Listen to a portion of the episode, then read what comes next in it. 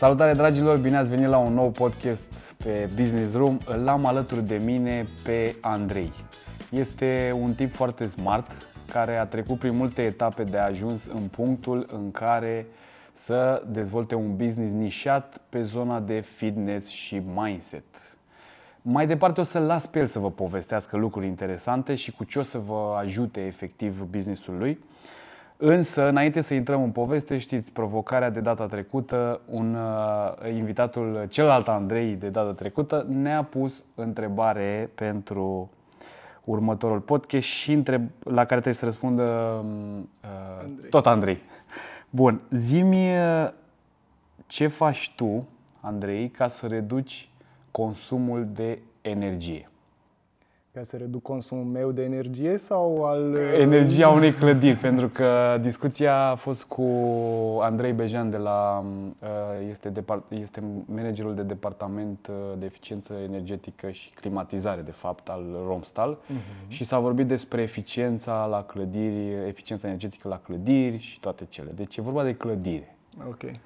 Dar cred că putem să o conexăm și de energia noastră interioară. Hai să răspundem din ambele perspective. Încerc foarte mult să opresc apa atunci când mă spăl pe dinți, să sting lumina când ies din cameră, să reciclez chiar și ambalajele care trebuie curățate, că nu putem recicla în orice stare ambalajul respectiv, dar trebuie să recunosc că pentru primele două, cu stinsul luminii la ieșitul din cameră și opritul apei când n-am nevoie de ea, încă mă mai chinui. Revenind la întrebarea cu energia interioară, în primul rând aș vrea să menționez că nu trebuie să ne reducem consumul de energie, adică să facem cât mai multă mișcare. Nu doar sportivă, ci și mini-activități, de genul urcat scările în loc de luat liftul sau mers pe jos între stații dacă n-am luat metrou, mergem pe jos, nu luăm mașină. Cât despre cealaltă energie, cred că este foarte important să nu punem preț pe micile neplăceri care ne confruntăm în viața de zi cu zi. Că avem și chiar și eu am tendința să mă supăr dintr-un lucru foarte mic care s-a întâmplat, deși in the big picture nu e atât de important. Așa că ar fi bine să avem mereu în vedere ce e important pentru noi, iar lucrurile care nu contează cu adevărat, să încercăm să le dăm la o parte. În teorie e super simplu, adică am zis în 30 de secunde, în practică nu e atât de simplu. Dar e vorba de habits și aici. Și practic voi faceți și dezvoltați și acest mindset în cadrul antrenamentelor? Asta vrei să zici că faceți aici sau nu numai asta? În cadrul antrenamentelor încercăm să subliniem faptul că starea de fitness nu se rezumă doar la alimentație și mișcare și antrenamentul în sine, ci are și alte componente de genul somn, plimbări în natură. O sufăr un pic în ultima vreme la capitolul acesta, dar cred că suntem mulți în situația asta. Da, cu toții suferim din când în când, e oarecum firesc, dar trebuie să încercăm să ne echilibrăm, exact. Deci, revenind, nu subliniem, adică nu vorbim aici doar despre alimentație și mișcare. Vorbim despre toate lucrurile care țin de starea de wellness. Că, până la urmă, vorbim de wellness, nu doar de sport și alimentație. Încercăm, da, chiar încerc. Și partea psihologică a relației cu mișcarea și cu alimentația încerc să o abordez. Adică ne bazăm pe empatie, în sensul de nu subliniem doar lucrurile rele care s-au întâmplat, ci și lucrurile bune. Mă regăsesc foarte tare în businessul tău. Pentru că acum foarte mulți ani, 15 ani în urmă, o chestie de genul, aveam cu vreo 40 de kilograme în plus. Și la vremea respectivă, din păcate, nu existau business-uri precum cel pe care l-ai deschis tu. Și nu prea găseai informație, cine să te ajute, etc. Era destul de la început. Okay. Și m-am apucat eu să fac sală, să mă antrenez. Dar grăsimea era tot acolo. Și am zis, băi, ceva fac greșit, care e ideea, știi? Mâncam haotic, mâncam mult, beam tot felul de sucuri dintre astea cu carbogazoase, deci ceva rău. În schimb, la un moment dat, tot căutând soluții, mi-am dat eu seama că de fapt problema era și un pic de la minte și de la alimentație, de la mindset, da? Da. Și am început să schimb regulile și obiceiurile. Respectiv,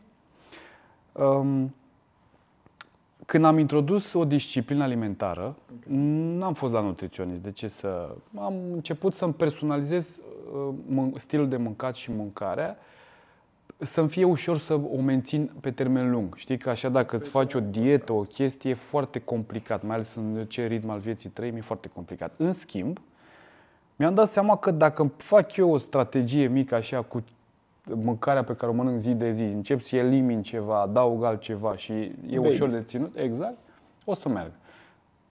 În cât timp crezi că am slăbit? Că acum ai și cele 40 de cele kilograme? 40 de kilograme, da. Alergare și această disciplină alimentară. 2 ani? 9 luni de zile. Deci slăbeam văzând cu ochii, amicii ziceau, păi s-a îmbolnăvit, are ceva, că îți dai seama, la un dat ajunge să eram foarte slab, știi, n-aveam masă musculară, era... Da. Și a trebuit să-mi schimb acest mindset de care vorbeai și tu. Clar, motivația intrinsecă e cea care trebuie să apară prima. Orice studii pe care le citești, orice informații, orice antrenor cu care lucrezi, toate lucrurile astea vin cu motivație extrinsecă și cu cunoștințe, dar dacă în interiorul tău nu e dorința sau nu e... Da, exact, dacă nu... Trebuie să faci tu ceva ca să se întâmple lucrurile, nu doar exterior. Da, dar oricum mă regăsesc foarte mult în... Da, de aceea când m-ai sunat și mi-ai povestit despre business, zic, vai de capul meu, zic că a făcut un business așa cum l-aș fi visat și cum poate mi-aș fi dorit eu să fie cu mulți ani în urmă. Uh-huh. Pentru că ce mai îmi place foarte tare la ce faceți voi aici este intimitate. E un spațiu foarte bine dotat, dar intim, cumva te simți în largul tău, știi? Da. Mai ales dacă ești mai introvert, să zic așa, și nu vrei să te expui în mulțime, cred că e o soluție foarte faină ce ai făcut aici.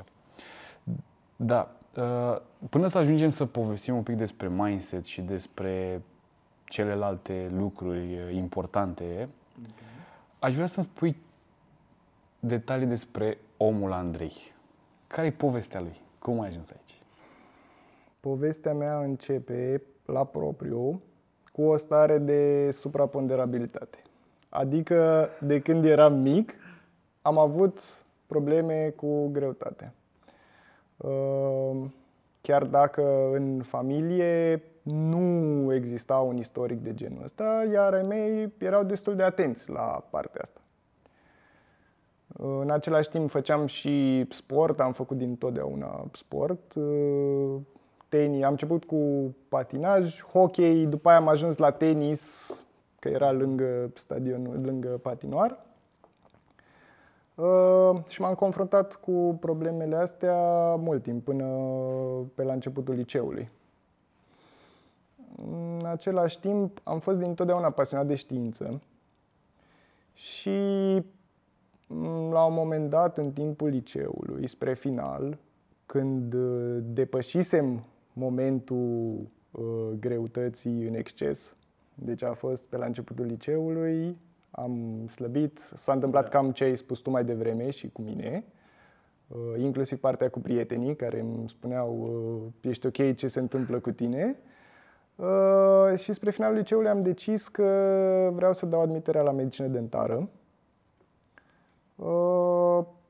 Nu m-am mai înscris la o altă facultate pentru admitere, nici pentru un alt examen de admitere, nici nu am mai depus dosarul la o altă facultate. Eram sigur că voi reuși să...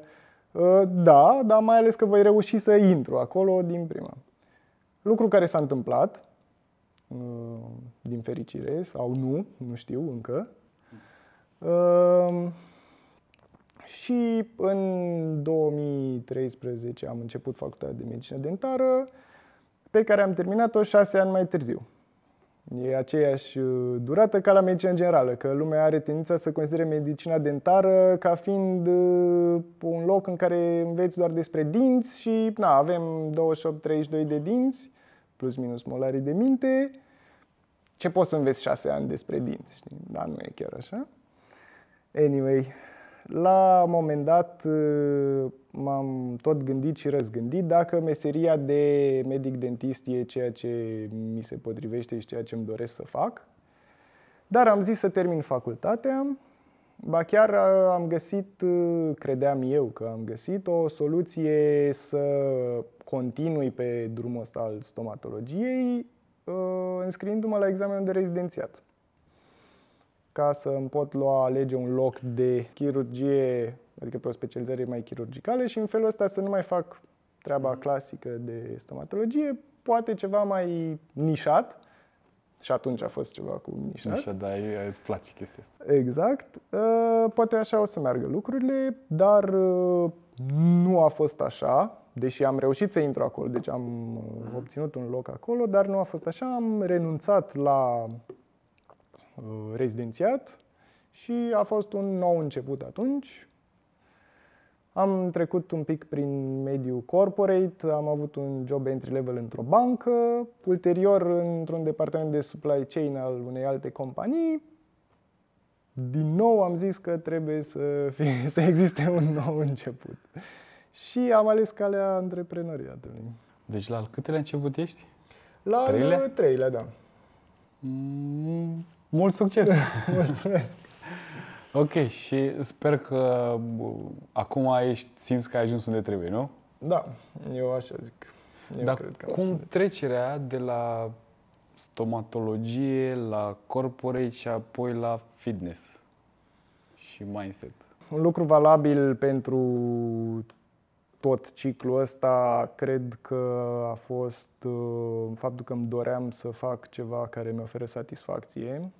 Iar atunci când îmi dădeam seama că locul în care sunt nu îmi oferea asta, încercam să găsesc altceva. Mereu am încercat să mă folosesc de experiența anterioară sau de cunoștințele anterioare pentru noul început. De asta am ajuns și la ce fac acum. Healthy Habits a apărut, s-a născut dintr-o combinație de experiențe personale, anterioare, cunoștințe medicale dobândite și pasiunea mea pentru alimentație și mișcare. Și așa a apărut Healthy Habits. Exact, așa a apărut Healthy Habits. Care este factorul care te diferențiază față de celelalte business-uri de genul? Aș începe prin a spune că aici nu punem exclusiv accentul pe aspectul fizic, ci mai ales pe... focusul nu e pe fizic. Focusul este pe beneficiile pentru sănătate și fizică și mentală ale sportului și nutriției. Iar un aspect fizic armonios, plăcut, mai ales de noi, pentru că e important să ne placă nouă cum arătăm, este doar o consecință a celorlalte de mai sus. Adică fizicul vine ulterior celorlalte. Deci, practic, tu te duci în spate la mindset și începi să schimbi încă de acolo, faci fitness minții, cu ghilimele de rigoare, și după aceea se vor vedea rezultatele în realitate pe corp, efectiv. Exact. Mie mi se pare asta foarte important, pentru că odată ce schimbi mindset-ul, tu rămâi cu ăla toată viața, știi? Dar dacă învăț doar niște exerciții pe care să le fac recurent, dar n-am schimbat ce trebuia în minte, s-ar putea ca peste 2 luni să mă las. Exact. Și asta se întâmplă și în cazul în care îmi setez un obiectiv nerealist, care e și ăsta promovat destul de mult de industria de fitness, de ceea ce se întâmplă în social media, în industria asta. Se oferă foarte des niște iluzii, exact, pe care oamenii le iau de bune și nu se întâmplă Gen, slăbește 20 de kg într-o lună. Am dat nici nu ceva. Sănătos. Wow. Exact, nici nu este sănătos, dar nici nu se întâmplă și după aia stăm și zicem păi da, dar poate am făcut eu ceva greșit, dar asta nu e pentru mine și așa mai departe. Și rămânem cu impresia că nu, e că vina e la noi și n-am făcut ce trebuie și... Da. Revenind la întrebarea ta cu diferențiatorii, un alt aspect foarte important este ambientul. Atmosfera de aici este total diferită de cea dintr-o sală de fitness clasică, pentru că Healthy Habits, studioul Healthy Habits este destinat exclusiv antrenamentelor cu personal trainer. În felul acesta reușim să oferim pentru client intimitate, confort și un mediu cât mai plăcut ca el sau ea să-și atingă obiectivele. De asemenea, ce cred eu că ne mai diferențiază este faptul că abordăm fiecare client individual, inclusiv cu istoricul lui, din punct de vedere alimentar și sportiv, dar și cu problemuțele lui, din punct de vedere, aoleo, eu sunt prea gras să mă duc să mă antrenez undeva, că poate mă vede nu știu cine, sau nu, eu sunt prea slab, nu o să pot să fac ce exerciții îmi cer tu să fac aici.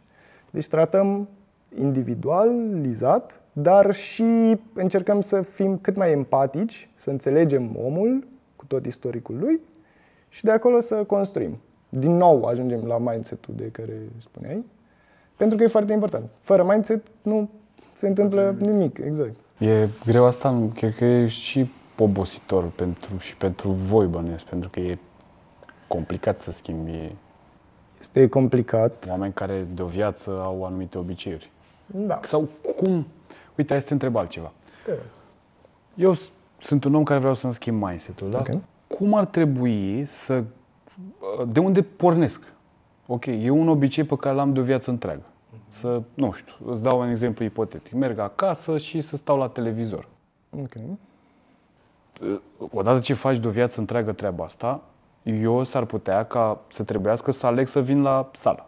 Okay. Cum ajung să schimb lucrul ăsta? Să nu mai am dorința să merg acasă, să stau la televizor. Vreau să ne imaginăm asta. Un pic la ce ziceam mai devreme cu motivația intrinsecă. Ok. Deci clar trebuie să vină ceva și din interiorul tău. Și cum pornesc acel ceva din interior? Există vreo metodă pe care aș putea să o accesez, că pornesc chestia aia din interior? Sau doar o traumă? Sau poate cineva râs de mine și nu mai nu-mi convine situația să se uite oameni ciudat la mine pe stradă sau ceva? Nu aș vrea să mă folosesc de traume ca să ne apucăm de sport. Dar... trebuie să conștientizăm faptul că nu vom putea să ne ducem la capăt toate activitățile noastre pe o durată cât mai lungă de timp dacă nu mâncăm echilibrat și dacă nu facem mișcare. Ce înseamnă să mâncăm echilibrat? Înseamnă să fim foarte atenți la cantitate. Deci cantitate, ok.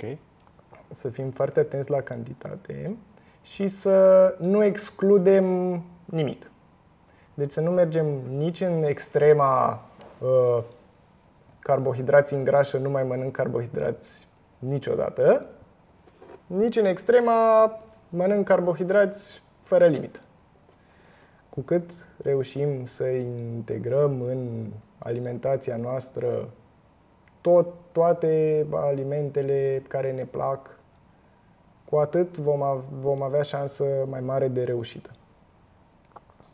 Și ne întoarcem la cantitate, dar și la frecvență.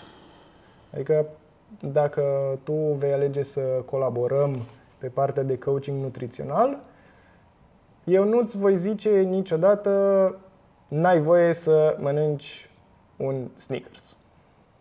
Nu știu, am dat un exemplu. Da. Deci cred că ești cel mai indulgent nutriționist pe care eu îl știu. Să nu uităm că am zis cantitate și frecvență. Ok. Și am zis un sneakers. A, bine, dacă zici un sneakers pe an, nu, da. Nu pe an. Dar trebuie să fie în concordanță cu obiectivul tău și cu ceea ce ți asumi tu că se va întâmpla.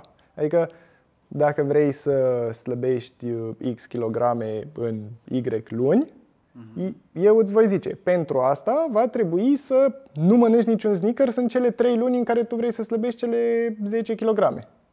Am înțeles. Dacă tu ai un plan pe termen mai lung sau dacă eu reușesc să ți-l imprim, că este benefic să avem un plan pe termen mai lung, da, va fi favorabil micilor plăceri ale vieții. Dar, practic, acum revenim la ideea de cum pornesc acel motor interior care trebuie să mă aducă la sală, trebuie să mă facă să schimb eu obiceiurile, trebuie să mă facă să suport un pic de durere, de febră, trebuie să mă facă să schimb toate aceste lucruri care mă țin în confort și să le mă plasez într-o zonă total de disconfort. Cum pornesc acel motor? Tu trebuie să știi cum pornești acel motor, pentru că motivația vine din interior înainte de absolut orice. Și nu există o rețetă, o formulă secretă pentru asta. Tu trebuie să te convingi că e ceea ce trebuie pentru tine, iar ulterior, dacă apelezi la un specialist, el trebuie să te susțină pe în acest proces, chiar și atunci când ai perioade mai lipsite de motivație, el în momentul ăla, abia atunci vine aportul extern. Tu nu ești... Că n-o să pice ceva din cer, așa. Ok, stau acum pe canapea, gata, de mâine mă la sală. Trebuie să stai un pic, să te gândești la chestia, trebuie să vină din interior. Am înțeles. Tu ai transformat toată povestea asta cu fitness-ul într-un business. Dar vreau să te întreb de unde ai avut tu curajul? De unde ți-ai găsit tu curajul să treci de la stomatologie, că a durat procesul ăsta câțiva ani, nu? Până ai ajuns să faci pasul în antreprenoriat, corect? Da. Stomatologie, 6 ani, plus cât ai mai stat prin corporații? 2 ani și ceva. 2 ani și ceva. Dar între corporații și stomatologie a mai fost și perioada de pandemie. Și în perioada de pandemie ce ai făcut? A fost foarte complicat atunci. Okay. A coincis momentul în care eu am renunțat la stomatologie cu pandemia? Cu începutul pandemiei. Adică eu când am renunțat la stomatologie era la început explozia de COVID și după aia, adică lockdown-ul a început la 2-3 luni față de momentul în care eu am renunțat la stomatologie. Interesantă experiența. Ok, deci practic au fost niște ani, corect? Da.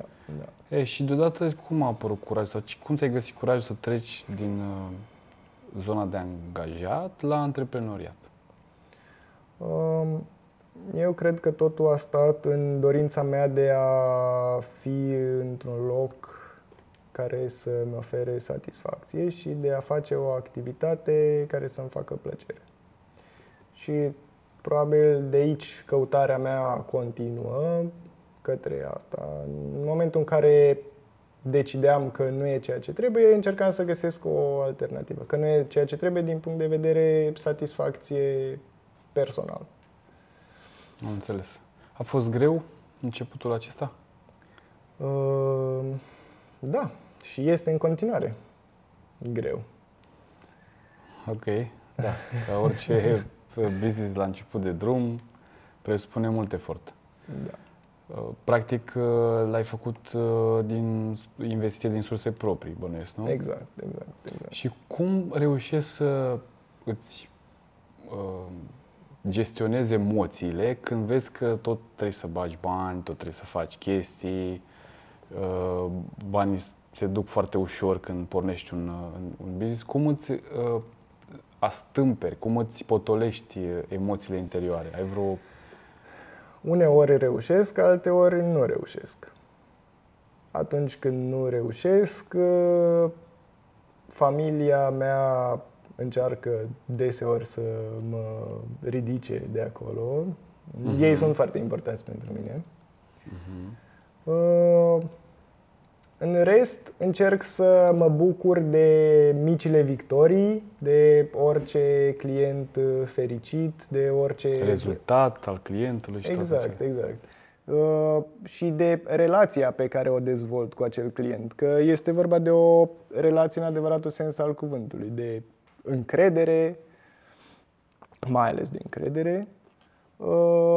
În același timp, încerc să-mi spun mereu că este prima dată când fac asta, adică un business, când am un business, și în unele arii mai am de învățat, în altele mai mult, în altele mai puțin, dar mereu e loc de învățat și încerc să nu pun foarte multă presiune pe mine, extra față de cea care oricum există. Da, mi se pare foarte important să-ți găsești un echilibru, iar dacă mediul de acasă te sprijină, cu siguranță lucrurile arată mult mai bine. Da. Pentru că sprijinul emoțional, și tu nevoie ca antreprenor de un sprijin emoțional ca să poți să faci față la provocările zilei. Da. Deci, practic, tu ești cumva cel mai în măsură să înțelegi și clientul tău, să zic, da? Sau cel care beneficiază de serviciile tale, pentru că la rândul lui și el emoțional are nevoie de sprijin ca să poată să facă aceste schimbări și de la voi din cadrul Healthy Habits și din cadrul familiei trebuie să primească sprijin, pentru că altfel nu poate să facă asta. Deci, și chiar le subliniez și lor asta. Da? Le spui chestia asta? Da. Le spun că trebuie să transmită celor apropiați ce obiectiv și-au propus ei. Pentru că în felul ăsta vor reuși să poate să nu mai aibă nici ei o presiune exterioară, din exterior, de genul acum trebuie să aleg între a merge la sală sau a ieși la un suc cu prietenii mei. Ok. Nu e vorba de a face compromisuri neapărat, ci de a îți prioritiza activitățile în așa fel încât overall să fie echilibrul de care spuneai și tu. Deci le subliniez că e foarte benefic și pentru ei, dar și pentru cei din jurul lor, să transmită chestia asta. Să nu apară lucruri, hai mâncăm și noi un meniu de la Mac diseară? Păi ok, dar am stabilit împreună cu Andrei că excepțiile astea nu se întâmplă oricând. Sunt oarecum programate. Da. Așa că, dacă se transmite de la început, toți avem o viață mai liniștită. Exact. Apropo de ideea de excepții, în momentul în care m-am apucat de slăbit, ce am învățat acolo foarte, foarte util și m-a ajutat toată viața și încă mă ajută, a fost fix acest mic detaliu, și anume că toată reușita sau tot obiectivul depinde foarte tare de excepții. Adică, cum am perceput eu la momentul respectiv? Eu, de exemplu, mâncam foarte mulți cartofi prăjiți. Okay. Că, probabil că suntem mulți în situația aceasta, sau am fost mulți în situația aceasta, dar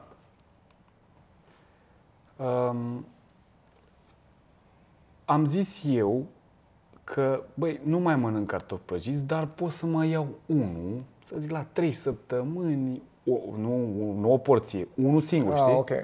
Problema era așa. Problema era că nu-i dăteam timp suficient creierului să uite gustul și să nu mai mi-l ceară. Okay. Înțelegi? Și după ce eu luam un singur cartof, el începea și îmi dădea și mai tare semnale că, mamă, ce bun e, vreau. Dar în momentul în care o perioadă mai lungă de timp, pur și simplu nu am mai stat pe lângă el, n-am mai mirosit, nu mai m-am atins de un cartof prăjit, okay. A uitat gustul. Efectiv, poate e mult spus, dar la nivel conștient, eu acum nu mai fac diferența, nu mai știu cum e gustul de cartof prăjit. Adică cumva. Tu nu mănânci cartofi prăjiți acum? Deloc, da, de atâția ani. Și n-ai mai mâncat deloc cartofi prăjiți? Deloc. Okay. Sau, iarăși, îți dau un exemplu cu cola sau cu sucurile de genul, pentru că de acolo mi s-a declanșat O cu kilogramele în plus, de fapt, știi? Parte din banii mei de buzunar din școala generală îi dădeam pe sucuri, pentru că ai mei acasă nu cumpărau suc și nu îmi plăcea foarte mult sucul și mare parte din banii de buzunar îi dădeam fix pe asta. Deci înțeleg perfect. Foarte, foarte rău.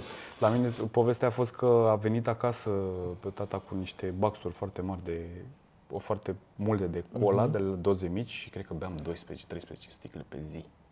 Stăteam la calculator, deci o viață total ciudată și se lărgise stomacul atât de tare. Eu mâncam până când mă săturam, doar că stomacul meu probabil era mult mai mare și așa în câteva luni am pus o groază de kilograme. Și revin la ce ziceam mai devreme. În momentul în care am renunțat efectiv să fac excepții, creierul meu a uitat gustul și nu mai încerea pur și simplu.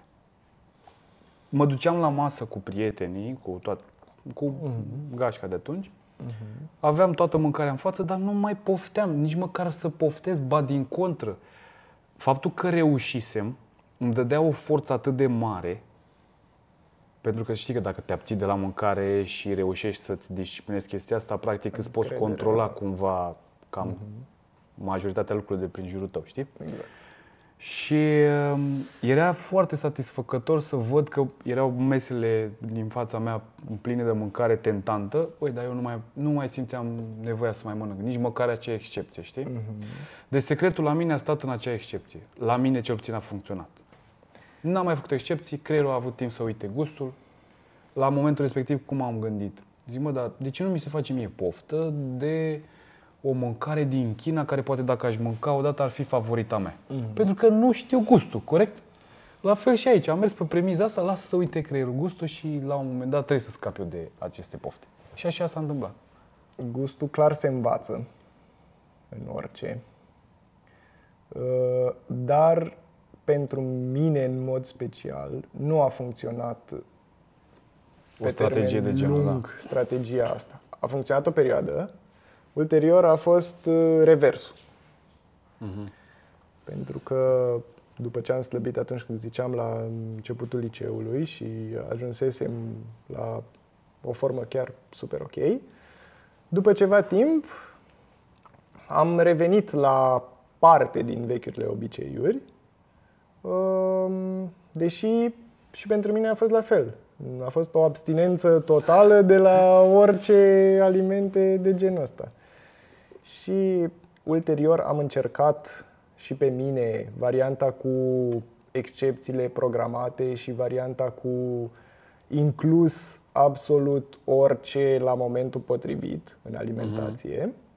Și inclusiv studiile, fără să intru prea mult în partea de știință, dar noi putem să includem din când în când alimentele gen cartofi prăjiți, fără să avem kilograme în plus, fără să avem o stare de sănătate alterată, dar să fim împăcați și fericiți. Că până la urmă mâncarea nu este doar despre kilogramele corporale. Este și despre socializare, este și despre experiență. Deci eu nu cred în abordarea atât de drastică, exact, ci în echilibru de care ziceam, cu grijă la cantitate și la frecvență. Andrei, cel mai rezonez cu ceea ce zici. La momentul respectiv nu funcționa nimic. Adică pur și simplu eram atât de pofticios, încât nu puteam să mă abțin. Și atunci am zis, trebuie să rup pisica în două și gata. Și mai am integrat o chestie, nu știu dacă e, să-mi zici tu dacă e smart sau nu, însă m-am gândit eu așa, veneam seara din oraș, știu, de oriunde, știi? Și mi se făcea o foame, nu puteam să mă abțin. Și mă și mâncam, știi? În schimb, cumva, iarăși vorbind de chestia din interior, mă duceam în pat și începea din interior. Aha, ai mâncat, bravo, da, n-ai zis că te abții, n-ai zis... ceva din interiorul meu, știi, gândurile începuseră să se schimbe. O vină cumva, da, și m-a mustrat de tare conștiința și mă ridicam din pat la 3 dimineața, nu conta ora, și mă duceam ca drept pedeapsă ok, ai mâncat, nicio problemă, foarte bine, așa ai simțit, așa ai făcut, dar acum trebuie să compensezi. Și mă duceam la alergat. Chiar dacă alergasem în ziua respectivă, chiar dacă poate mă mersesem la sală, dar dacă nu am reușit să mă țin de obiectiv, cumva, iarăși, era o autopedeapsă care la un moment dat a devenit foarte plăcută. Mă duceam la alergat, știi? La 3 dimineața, prin parc singur de nebun. Nu era chiar cea mai... Și am făcut chestia asta, cred că undeva la o lună de zile. M-am tot pedepsit când făceam micile prostii. Și până la urmă am început să pot să aleg, pentru că eu n-aveam capacitatea la momentul respectiv să aleg. Știi? N-aveam puterea de a alege între a nu mânca și a mânca. Eu pur și simplu n-aveam cumva... Discernământul. Da, discernământul aveam, dar nu puteam, nu aveam forța necesară să mă abțin. Deci nu aveam alegerea, știi? În schimb, introducând acea pedeapsă, am căpătat fix acest lucru, posibilitatea de a alege. Și am început să gândesc. Mai vreau să mă duc la legat? Nu. Atunci las că mă abțin la mâncare. Cum o privești tu pe asta? Acum mai faci asta înainte de cum o privești? Nu, pentru că s-a disciplinat cumva, s-au integrat o disciplină în alimentație și e mai ușor, mult mai ușor, adică nu mai am probleme de genul. Eu nu sunt adeptul compensării unui exces alimentar cu o activitate fizică mult mai intensă sau intensă o pedeapsă. Da, exact. Nu sunt adeptul chestii astea. Eu mereu le spun clienților că dacă au făcut un exces, tot ce au ei de făcut este să considere că așa s-a întâmplat, așa au mers lucrurile și să revină la obiceiurile anterioare sau la planul nostru pe care l-am stabilit. Da. Din nou, sună super simplu în teorie. Păi nu, dar poți să mergi din excepție în excepție, știi? Că la un moment dat ajunge ca excepția să fie regula. Cumva, dacă tot merg așa, știi? Hai că astăzi nicio problemă, depinde. Hai că mâine nicio problemă, nu? Depinde. Clar eu subliniez că excepție nu e egal de 5 ori pe săptămână. Am înțeles. Dar oferind o oarecare libertate, da. Oamenii reacționează mai bine decât la constrângeri de genul am greșit, mă pedepsesc. În orice, da, nu doar în parte de alimentație și mișcare. Și nici nu rămân cu o mică traumă. Adică poate la tine nu s-a întâmplat. Poate la tine s-a întâmplat, nu s-a întâmplat, nu știu. Dar încerc în așa fel încât să cresc șansele de reușită, să cresc șansele de proces plăcut. Da. Și în felul ăsta, evident, unii oameni funcționează într-un fel, alții în alt fel. De aici și necesitatea abordării individualizate pe care o oferim. Exact. Da. Sunt multe lucruri de discutat pe partea aceasta, dar aici cred că mai bine invităm pe oameni să intre pe site-ul tău, să te contacteze și să povestiți mai departe dacă au nevoie de serviciile Healthy Habits. În schimb, aș vrea să revenim un pic la partea aceasta de business, să-mi spui tu, te rog, ca antreprenor, de cât timp e business-ul deschis? De 5 luni. De 5 luni. Cât ați lucrat înainte să poți să-i dai forma aceasta? Ca să înțeleagă oamenii trebuie să aibă răbdare când pornești la un drum, cel mai probabil. Răbdarea e foarte importantă în viață și în business în general. Lucru la care nu excelez neapărat, dar încerc să... Te adaptezi. Nu să mă adaptez, adică nu vreau să fie ceva de moment, ci încerc să îți schimbi mindset-ul. Exact. Răbdarea clar e foarte importantă. Inițial am căutat spațiu potrivit, care a durat 3-4 luni. 3-4 luni de proces activ. În sensul de vizionat spații, gândit dacă poziționarea, prețul sunt ok. Noi acum suntem în zona de nord ca idee, deci aici ai un singur punct de lucru, nu? Da, în zona de nord, aproape de Mall Promenada. Da. Bun. Deci a fost spațiu. Căutarea și găsirea spațiului. Ulterior a fost gândirea planului de amenajare împreună cu un arhitect și un designer de interior. Ulterior, găsirea executanților proiectului și în timpul acestor lucruri a fost evident găsirea necesarului de echipamente și dotări potrivit pentru businessul acesta și pentru conceptul acesta. Deci ne referim undeva la 7-8 luni, cred, de lucru activ. Pentru că înainte de asta a fost evident și găsirea conceptului acesteia și stabilirea faptului că asta trebuie să se întâmple. Da, deci a fost un proces îndelungat. Da, exact, este un proces îndelungat, că nu e ușor să iei o decizie. Ai făcut niște greșeli în toată această perioadă, pe care acum ai învățat și nu le-ai mai repeta? Și dacă care sunt acele? Sincer, nu sunt, n-aș trage o concluzie în sensul ăsta. Nu consider timpul scurs până acum suficient încât să subliniez clar am greșit asta. Dar cu toții greșim. Sigur îmi voi da seama la un moment dat că ceva putea fi făcut altfel. Dar important este ca lucrurile să funcționeze într-un fel sau altul și eu îmi doresc ca lucrurile să funcționeze. Voi face tot ce îmi stă în putință și tot ce cred că e nevoie pentru ca lucrurile să funcționeze.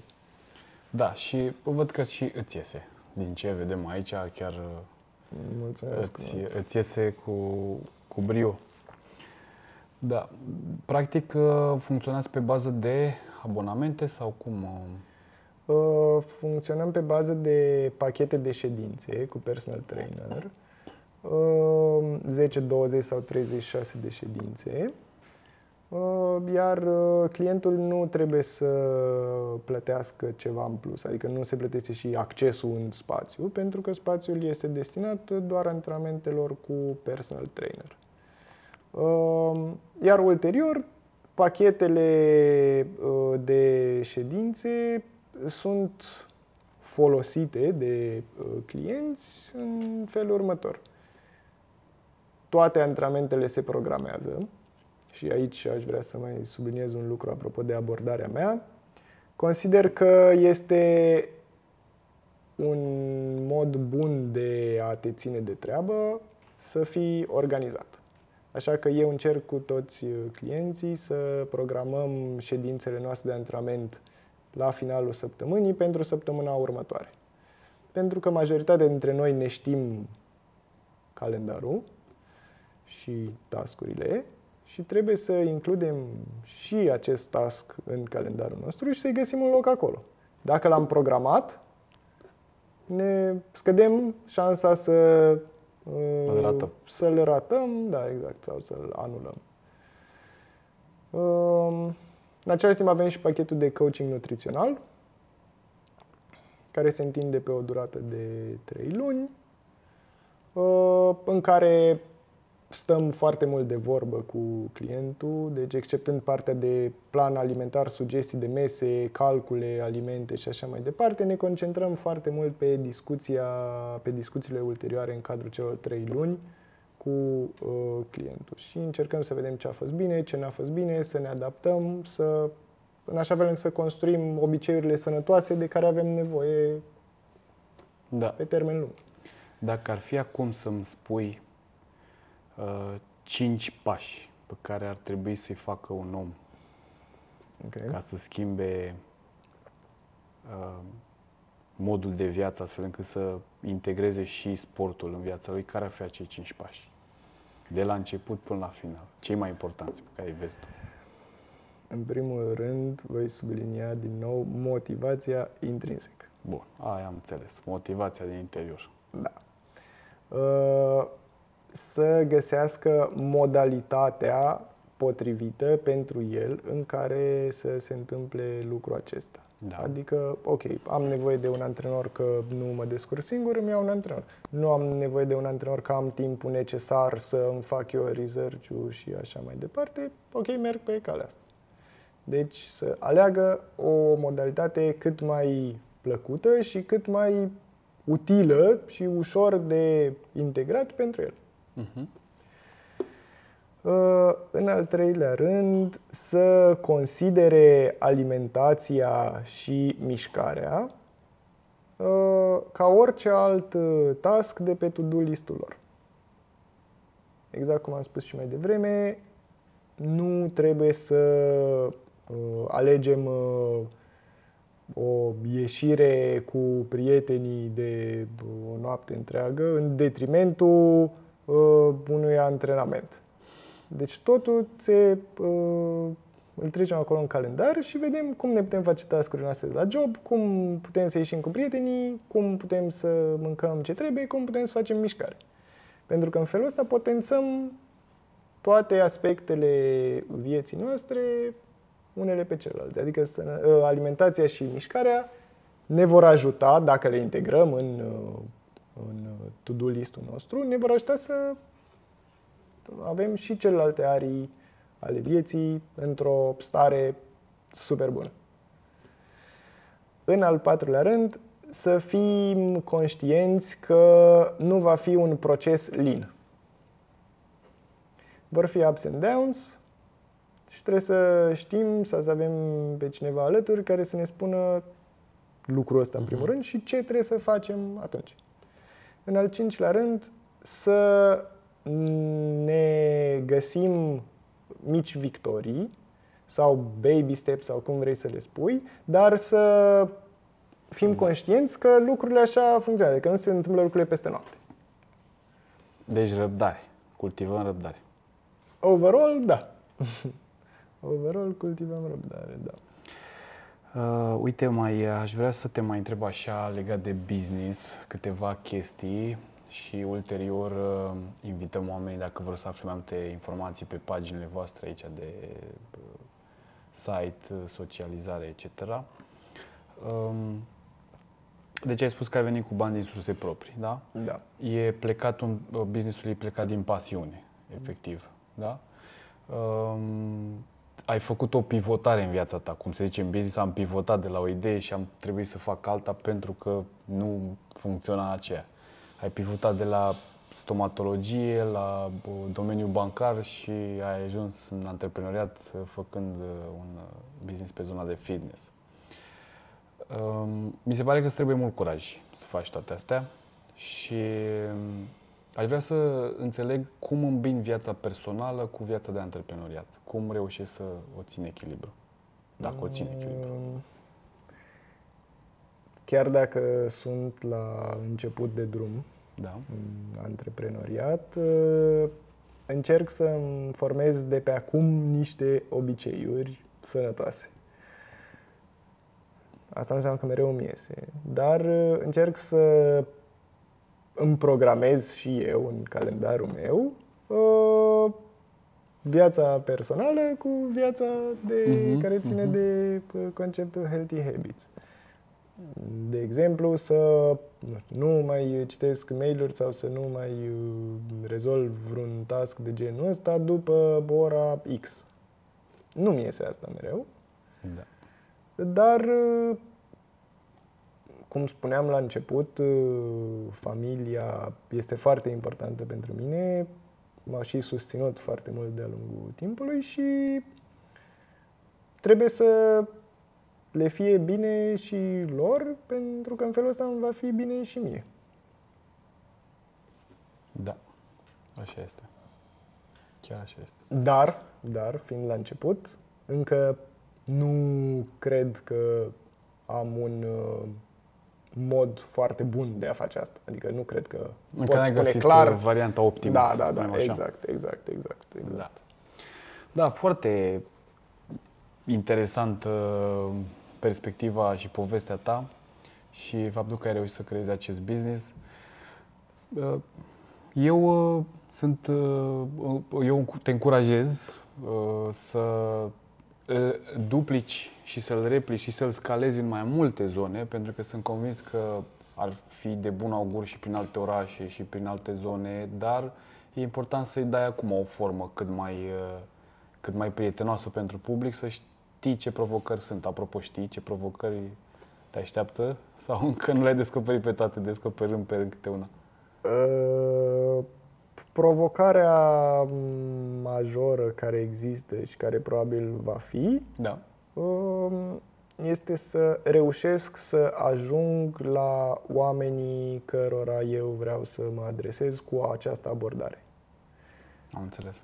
Pentru că această abordare este mult diferită de cea clasică din industria aceasta și este mult mai greu să ajungi la oameni atunci când ei sunt bombardați din toate părțile direct, cu informații diferite sau obiective diferite sau... Da. Super. Eu mi-am epuizat întrebările pentru tine. Ai fost o companie foarte plăcută. Sper că în curând o să văd business-ul acesta în toată România. Da? Nu doar aici în Nord, că toată România are nevoie de astfel de da, săli. Și să ne inviți și atunci să vedem cum arată sălile tale. Poate mergem prin fiecare, așa facem un trip prin fiecare sală, să luăm care de acolo și să creșteți împreună un business cât mai mare. Da, dar și cât mai sănătos. Și cât mai sănătos, desigur, care ajută efectiv oamenii. Că de fapt scopul cam ăsta este. Când faci un business, te gândești ce plus valoare poți să le aduc oamenilor. Exact. În jurul meu. Da, îți mulțumesc pentru invitație. O să ne plimbăm un pic prin cadru. Putem să facem o plimbare pe aici în cadru? La final acum? Păi de aici intră propoziția acum la final. Trebuia să-i dai până la final și vorbeam tu. Ok. Da. Crezi că putem să intrăm un pic prin sală să vedem toată aparatura? Eu sunt curios, pasionat de fitness și eu, dar sunt curios cum, da, sigur, cum arată, da? Bine, îți mulțumesc. Vă mulțumim, dragilor, că ne-ați urmărit. Dacă v-a plăcut podcastul, vă invităm să ne lăsați în comentarii diversele aspecte pe care ați vrea să le transmitem către Andrei și țineți aproape pentru următorul podcast. Dar înainte să închidem, trebuie să ne spui întrebarea pentru următorul invitat. Ce întrebare ai tu pentru el?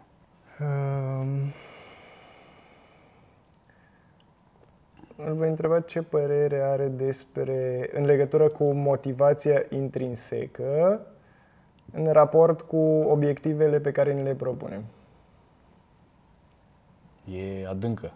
E adâncă, dar ca să vedem și punctul... Eu am tot zis de asta acum cu motivația intrinsecă și să vedem un alt om din mediul de business ce părere are despre asta și cât contează ce se întâmplă în interior cu raportat la ce vine din exterior.